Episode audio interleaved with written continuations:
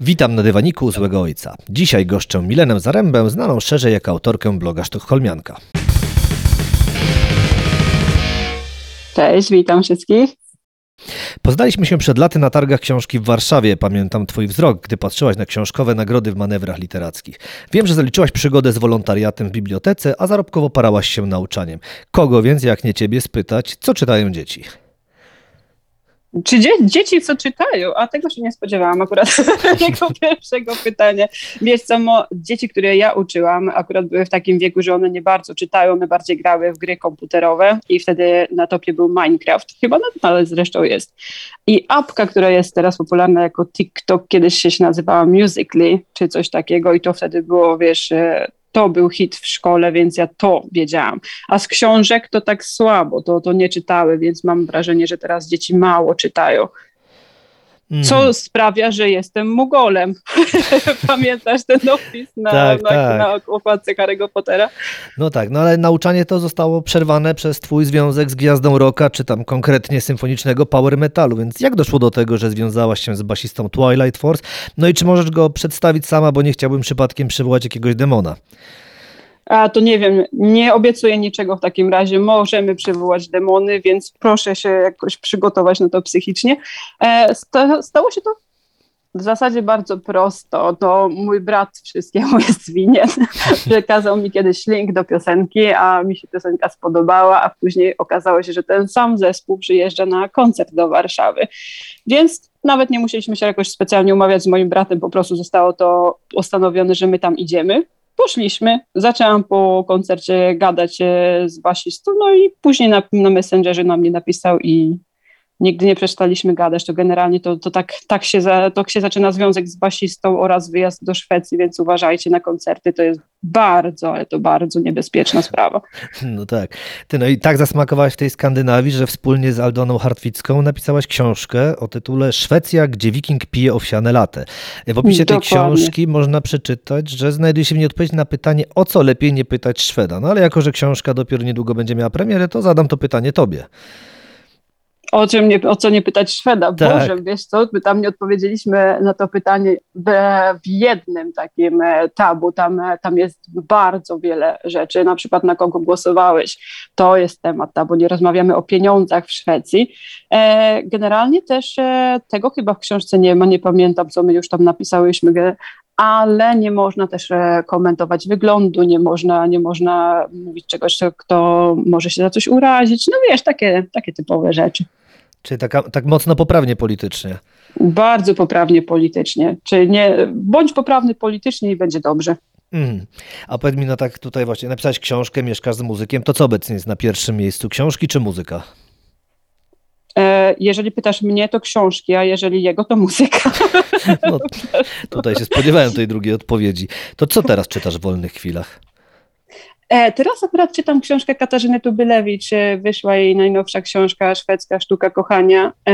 To seria wywiadów ze Szwedami, ale też nie tylko, ponieważ tam się pojawia ktoś, kto. A zresztą zaraz Wam opowiem też to są wywiady i rozmowy na temat e, miłości, różnych jej oblicz i to też bardzo warto, jeżeli macie e, czas na, na lekturę, po, poczytać to wszystko. A ta osoba, o której mówię, to jest oczywiście Maciej Zaręba-Bielawski, z którym nie jesteśmy spokrewnieni, ale każdy się mnie pyta, czy jestem jego córką, czy może jestem, e, może jestem nie wiem, wnuczką, czy, czy kimkolwiek to całe życie mnie pytają, czy ja jestem z tych zarębów, a ja oczywiście odpowiadam, że tak, bo z jakich innych. Dokładnie. No to tak, teraz zejdźmy trochę na tematy zawodowe, bo w jednej ze szkół, do których uczęszczałem, były wymiany ze szwedzkimi placówkami i tak naprawdę pierwszym słowem, którego się nauczyliśmy było system bolagiet, no, gdzie po latach ty znalazłeś zatrudnienie. Czy możesz mi opisać fenomen tej sieci? E, to ogólnie jest, wiesz co, bardzo ciekawy temat. E, jakbyś sobie wyobraził taką biedronkę, e, tylko wszystko na półkach w Biedronce jest alkoholem, to tak wygląda system Bolaget. I to jest e, jedyny sklep w Szwecji, kiedy, gdzie możesz kupić alkohol, ponieważ mamy monopol na alkohol powyżej 3,5%. Takie do 3,5% nazywamy piwem dla ludzi, folk ale. I możesz to kupić w każdym sklepie spożywczym, w każdym supermarkecie, ale potem trzeba się udać do nas. Cały sklep jest podzielony na sekcje z czerwonym winem, z białym winem, z whisky, z piwem, z winem musującym, z cydrem i jakimiś mieszanymi napojami. I tego jest na pęczki. W sklepie, w którym ja pracuję, mamy 2800, e, nawet ponad 2800 różnych artykułów, więc trzeba to wszystko pamiętać. I to, to jest generalnie moja, moja praca. No tak, ale też jeszcze chciałem spytać, wiesz, e, generalnie z tego co pamiętam, kilka lat temu podawano dane, że takich sklepów jest około 430 w całej Szwecji. Więc mhm. E, chodzi mi o, to, o, ten, o tą dostępność, że tak akurat faktycznie tylko ten system Bolaget ma monopol. Jak e, wygląda tak no, praca tam? Czy jesteście oblegani przez tych klientów, wiesz, no bo to skoro nie mogą nigdzie indziej kupić tego alkoholu? To zależy. W, w poniedziałki nie, w piątki jak najbardziej. Ale ty, ty myślisz w innych kategoriach, bo 400, 470, czy nawet jakby tam, jakby tam było 300, to jest bardzo mało w skali Polski ale jeżeli chodzi o Szwecję, to jest to zupełnie inna sprawa, ponieważ nas jest, jest tutaj 10 milionów i w mm. zasadzie wszyscy skupieni są w Sztokholmie, a reszta, no to jak będzie, to, to będzie. W całym takim bardzo dużym e, mieście Folum jest chyba tylko jeden system Bolaget i jakoś oni tam sobie radzą z tym wszystkim. To są sklepy różnej wielkości, więc e, w jednych e, będzie większy przemiał tych, e, tych wszystkich klientów, w innych będzie mniej, ale z dostępnością nie ma problemu. To bardziej jest problem z tym, że jesteśmy zamknięci w niedzielę. Mhm. a w sobotę mamy krótsze godziny otwarcia, więc na to ludzie najbardziej narzekają. Plus ceny, bo to jest niestety duża akcyza, ale widać z drugiej strony, jak podatki w Szwecji są wykorzystywane. Więc nikt na to tak naprawdę nie narzeka i nadal mamy tyle, tyle poparcia społeczeństwa, że ten, że ten monopol nadal może być. Bo nie wiem, czy wiesz, ale ten monopol będzie istniał tylko do czasu, kiedy szwedzkie społeczeństwo nadal będzie zadowolone z tego, a kiedy stwierdzą, że niestety e, nie są i spadnie nam poparcie poniżej pewnego procenta zadowolenia całej, całej społeczności, to to wszystko po prostu popadnie w ruiny i nie będę miała pracy. No tak, to jeśli mówimy o tym zadowoleniu, to co z kolei z legendami o informowaniu służby społecznej, gdy ktoś regularnie kupuje alkohol, bo to też takie coś kiedyś słyszałem. To są legendy, niestety, znaczy, znaczy niestety, niestety albo istety. Y, my nie możemy przetwarzać informacji, to są, to są dane, które są bardzo delikatne i zresztą ja mam tyle do roboty tam w tym, wiesz, jak się siedzi na kasie, plus jeszcze trzeba wykładać e, towar na półki, doradzać klientom, e, a ja mam jeszcze zmianę etykietek, jakieś plakaty do, do, te, do, do ogarnięcia i takie inne. Ja już nie mam czasu pamiętać, kto tam przychodzi, ile razy w tygodniu, także nas to absolutnie nie interesuje. Mhm. A tak, skoro już o tym mówimy, to co najchętniej piją Szwedzi? A to jest pytanie, które ja mogę, na które mogę wymijająco odpowiedzieć, ponieważ, e, ponieważ według mnie znaczy według mnie e, i według mojej umowy, bo powinnam być bardzo neutralna, jeżeli o to chodzi. Mhm. E, mogę Ci powiedzieć, że to, co jest e, popularne, zależy od tego, co jest na stole i Szwedzi naprawdę są całkiem dobrze wyszkoleni, jeżeli, chodzi o e, łączenie jedzenia e, z alkoholem ponieważ to jest generalnie nasza największa e, misja, żeby po prostu edukować ludzi, jak pić, e, w jaki sposób, jak, e, jak unikać problemów e, późniejszych, które się pokazują po, po piciu. Więc możemy powiedzieć, że jeżeli są święta, to, to, każde święto to jest w zasadzie takie samo jedzenie, to jest śledź, to jest łosoś, to są ziemniaki, to jest jakaś szynka, ta, takie rzeczy, tu się nie zmienia nic. To wtedy mamy takie typowe szwedzkie rzeczy, które się nazywają snaps albo brandwin. I to jest bardzo mocny alkohol, a w zasadzie nalewka ziołowa i pasuje to do wszystkiego. A przed, przed, taką, przed wypiciem takiego kieliszka nalewki należy obowiązkowo jeszcze zaśpiewać piosenkę, bo inaczej, bo inaczej nie, da, nie da rady tego wypić. A tak na co dzień to po prostu wiesz, wino, E, albo, albo piwo, raczej nie mocny alkohol. Mhm. A tak jak mówimy o kulturze picia, to jaki alkohol polecasz do surströmming, o ile dobrze to wymówiłem? No, wiesz co, tego jeszcze nie jadłam i tak naprawdę boję się tego zrobić. Myślę, że niezależnie od tego, co wypijesz i tak zwymiotujesz, więc nie ma, nie ma różnicy. Kup coś, co jest najtańsze. No to świetna reklama. A teraz to już tak po jedzeniu to przejdźmy do poważniejszego tematu, a mianowicie e, kilka lat temu opublikowano dane, z których wynikało, że Szwecja plasuje się w czołówce europejskich państw, jeśli chodzi o odsetek osób zmagających się z depresją. E, no ty mhm. otwarcie piszesz o swoich zmaganiach z tą chorobą. Czy dostrzegasz w Szwecji coś, co może być tego przyczyną? E, przyczyną? Wiesz no, tak co, wysokiego to... procentu, wiesz. Ciężko powiedzieć. Ogólnie to jest samotność e, według, według większości badań. I co ciekawe, to dotyczy też e, młodych ludzi. Tu jest, e, tak jak wspomnieliśmy wcześniej, bardzo politycznie poprawna kultura, więc nie wszystko można powiedzieć, nie ze wszystkim można być otwartym. I czasami bardzo trudno nawiązać jakieś takie relacje, zwłaszcza jak się przeprowadzasz gdzieś. Często słyszałam coś takiego, że Szwedzi są bardzo dobrymi przyjaciółmi, ale te przyjaźnie powstają we wczesnych latach w szkole podstawowej czy coś takiego. Później ciężko jest tak naprawdę się przebić do tego Szweda i nawiązać jakieś wartościowe relacje, które pozwoliły być nie czuć się mm, samotnym. Jeżeli pojedziesz sobie na wypad turystyczny do tej Szwecji, to na pewno wrócić z takim przekonaniem, że Szwedzi to są najmilsi ludzie na całym świecie, oni będą wszystko, ze wszystkim się zgadzać, co tylko powiesz, wszystko jest super, ze wszystkim masz rację i pomogą ci we wszystkim, tylko problem jest taki, że to jest e, powierzchowne. A jeżeli już chciałbyś wejść jakoś głębiej w te, w te relacje, to się okazuje, że napotykasz ścianę i po prostu czujesz się sam. I to myślę, że dla Szwedów jest głównym problemem w tym momencie, a zwłaszcza dla młodych ludzi. No, to by się udało do jednego Szweda dotrzeć. Jak tam właśnie kontakty z jego rodziną? Jest, jest różnica, taka bariera kulturowa? Jest, e, jest i bardzo dużo właśnie było tym, e, te, te, tej bariery kulturowej, ale chyba Szwedzi mają barierę kulturową ze wszystkimi poza Norwegami. Bo wiesz, my, się, my jako Polacy dogadamy się ze wszystkimi kulturami, które są raczej bardziej otwarte, które, które są bardziej ekspresyjne, które mają temperament na pierwszym miejscu, a Szwedzi są zupełnie odwrotnie. Tutaj masz być cicho, tutaj masz nikomu nie przeszkadzać. Tutaj trzeba po prostu się zachowywać. No to jak zachowują I... się szwedzkie dzieciaki? E, a nie, dzieciaki, dzieciaki są tak jakby wyłączone e, z, z tej grupy. Dzieciom wolno wszystko. E, no może, może nie wszystko, ale szwedzkie dzieci w, zas w, zasadzie nie płaczą. Ja jestem pod takim wrażeniem, że wszystkie, nawet takie najmniejsze dzieci, one są po prostu zadowolone, one są spokojne i może to wynika z tego, że poświęca się im bardzo dużo czasu, bo to jest jakoś bardzo dużo urlopu e, macierzyńskiego i tacierzyńskiego, które, które można wykorzystać i jeżeli dziecko później ci zachoruje, od razu nie ma problemu, idziesz, idziesz do domu, opiekujesz się nim, więc to jest tak jakby centrum uwagi.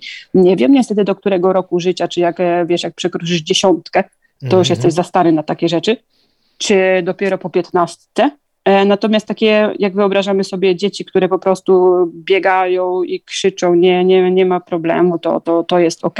Ale dzieci szwedzkie zazwyczaj nie biegają i nie krzyczą, bo nie wiem, może tak się po prostu stało. stało.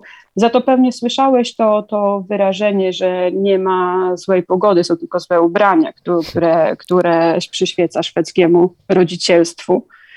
I w takiej wierze te dzieciaki tutaj są w Szwecji wychowywane. Po prostu wyjdź na dwór, rób coś ze sobą, angażuj się w coś, po prostu miej, miej fajnie. I Bo... to. Mhm.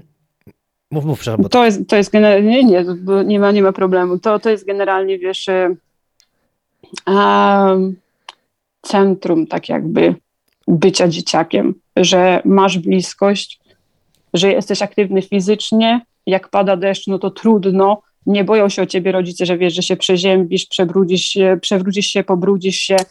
Trudno, dobra, upierze się albo kupi się jakieś, e, jakieś nowe, lepsze buty albo jakąś cieplejszą kurtkę. Nie ma problemu z tym. Nawet podobno, ale tego nie widziałam na, na oczy, wystawia się dzieciaki e, na, na zewnątrz w wózkach, kiedy jest jakoś minusowa temperatura, żeby one sobie tam spały żeby o. nałapały odporność. Ale czy to prawda? Nie mam pojęcia. No to ciekawe, bo tak właśnie mówisz, że te dzieci tak mają robić, coś działać. Tak kojarzę też, że Szwedzi tak y, całkiem nieźle działają, jeśli chodzi o stowarzyszenia, a jednak jest Mhm. ta bariera, to co mówisz właśnie, żeby tak się związać z kimś, żeby tę przyjaźń Mhm. nawiązać. Tak, nie, z czego to może wynikać? Masz tak, czy to, czy to może być wina tego, że wchodząc w dorosłość faktycznie masz tą nową, nową rolę, tą poprawności politycznej, że musisz tak się zachowywać? Czy no z czego? Bo to jest takie dla mnie no, zastanawiające. Skoro dziecku poświęca się tę uwagę i ono czuje tę bliskość, może wszystko robić, może nawiązywać te kontakty, no to nagle co się musi, co się dzieje po drodze, że później faktycznie mało tak nawiązywania jest tych kontaktów. Myślę, że na to pytanie to nawet ci Szwedzi nie potrafią odpowiedzieć. To jest coś. Ale przytaknęliby, na cokolwiek bym nie powiedział z tego, co mówiłaś.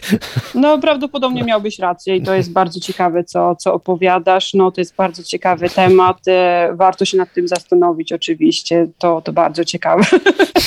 Ale tak naprawdę to, co dzieciaki robią, to co, to, co mam na myśli, że one muszą wyjść i coś robić, to jest tak, że bardzo wiele jest aktywnych e, sportowo dzieciaków. Tutaj czy chłopiec, czy dziewczynka, oni prawdopodobnie grają w piłkę nożną. Tutaj jest bardzo, bardzo spory tak naprawdę futbol e, kobiecy.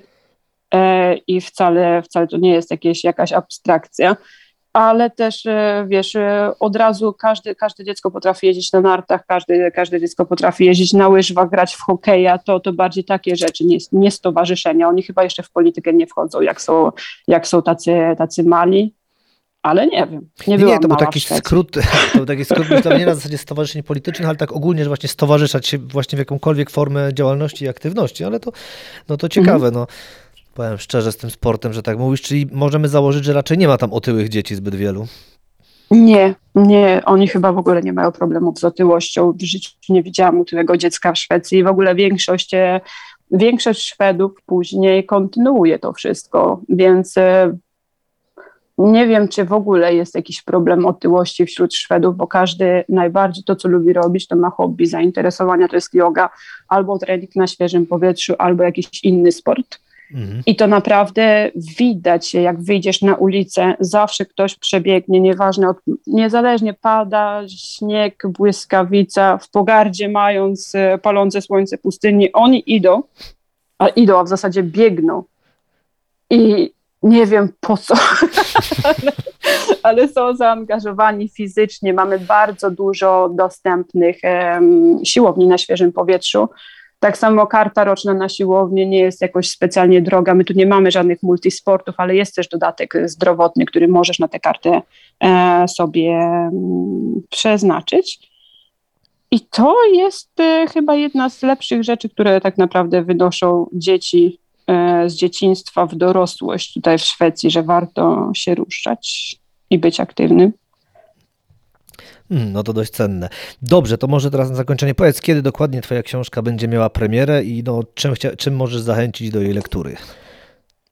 O, a powinnam? Nie, nie powinnam, to jest na własne ryzyko. E, premiera jest 27 lipca te, tego roku, a na zachętę jest poza ładną okładką i ciekawym tytułem, czyli Szwecja, gdzie wiking pije owsiane latte. E, jest to mieszanka, której nie wiem, czy nie ma na polskim rynku, czy jest bardzo wyjątkowa, ponieważ my tam łączymy dwa spojrzenia na Szwecję. Szwecję z um, punktu widzenia kogoś, kto tutaj mieszka, oraz Szwecję z punktu widzenia kogoś, kto mieszka w Polsce, ale o Szwecji tak jakby cały czas się uczy i poznaje ją um, z dala. I dzięki temu masz tak jakby całe, całe spojrzenie na Szwecję, którego już w zasadzie nie, nie ma za bardzo jak rozszerzyć, jeżeli nie będziesz rozmawiał ze Szwedem w, te, w tym, na, ten, na ten temat. Dobrze, A poruszamy też bardzo ciekawe pytania, czy na przykład, czy renifer zmieści się w tubkę, albo co, co można robić, jak się ma okres na, na polu walki, albo cze, czemu, e, jak szybko leci taka, taka swish. Nie wiem, czy ty wiesz, co to jest swish, ale to się dowiesz, jak przeczytasz książkę Nie wiem, to okazji. przeczytam, ale powiem szczerze, z tym okresem na polu walki mnie zaintrygowałaś i już... No wiem, ty byś nie wiedział, co zrobić, prawda? Powiem szczerze, no, mam, mam parę pomysłów, ale może nie będę się nimi dzielił, bo nie jestem pewien, czy będą trafione. No a tak jeszcze myślę o tej okładce, to z tego co wiem, to z tą okładką też się wiąże pewna historia. Z okładką się wiąże pewna historia. To jest tak zwany rondel kunst w Szwecji. Na każdym rondzie mamy dzieło sztuki. Dziełem sztuki może być rzeźba, może być kamień, może, mogą być kwiatki ustawione w jakiś e, fantazyjny sposób, albo trzy drzewa, które tam sobie rosną, ale nie może być tak, że rondo jest puste. Na rondzie musi coś stać.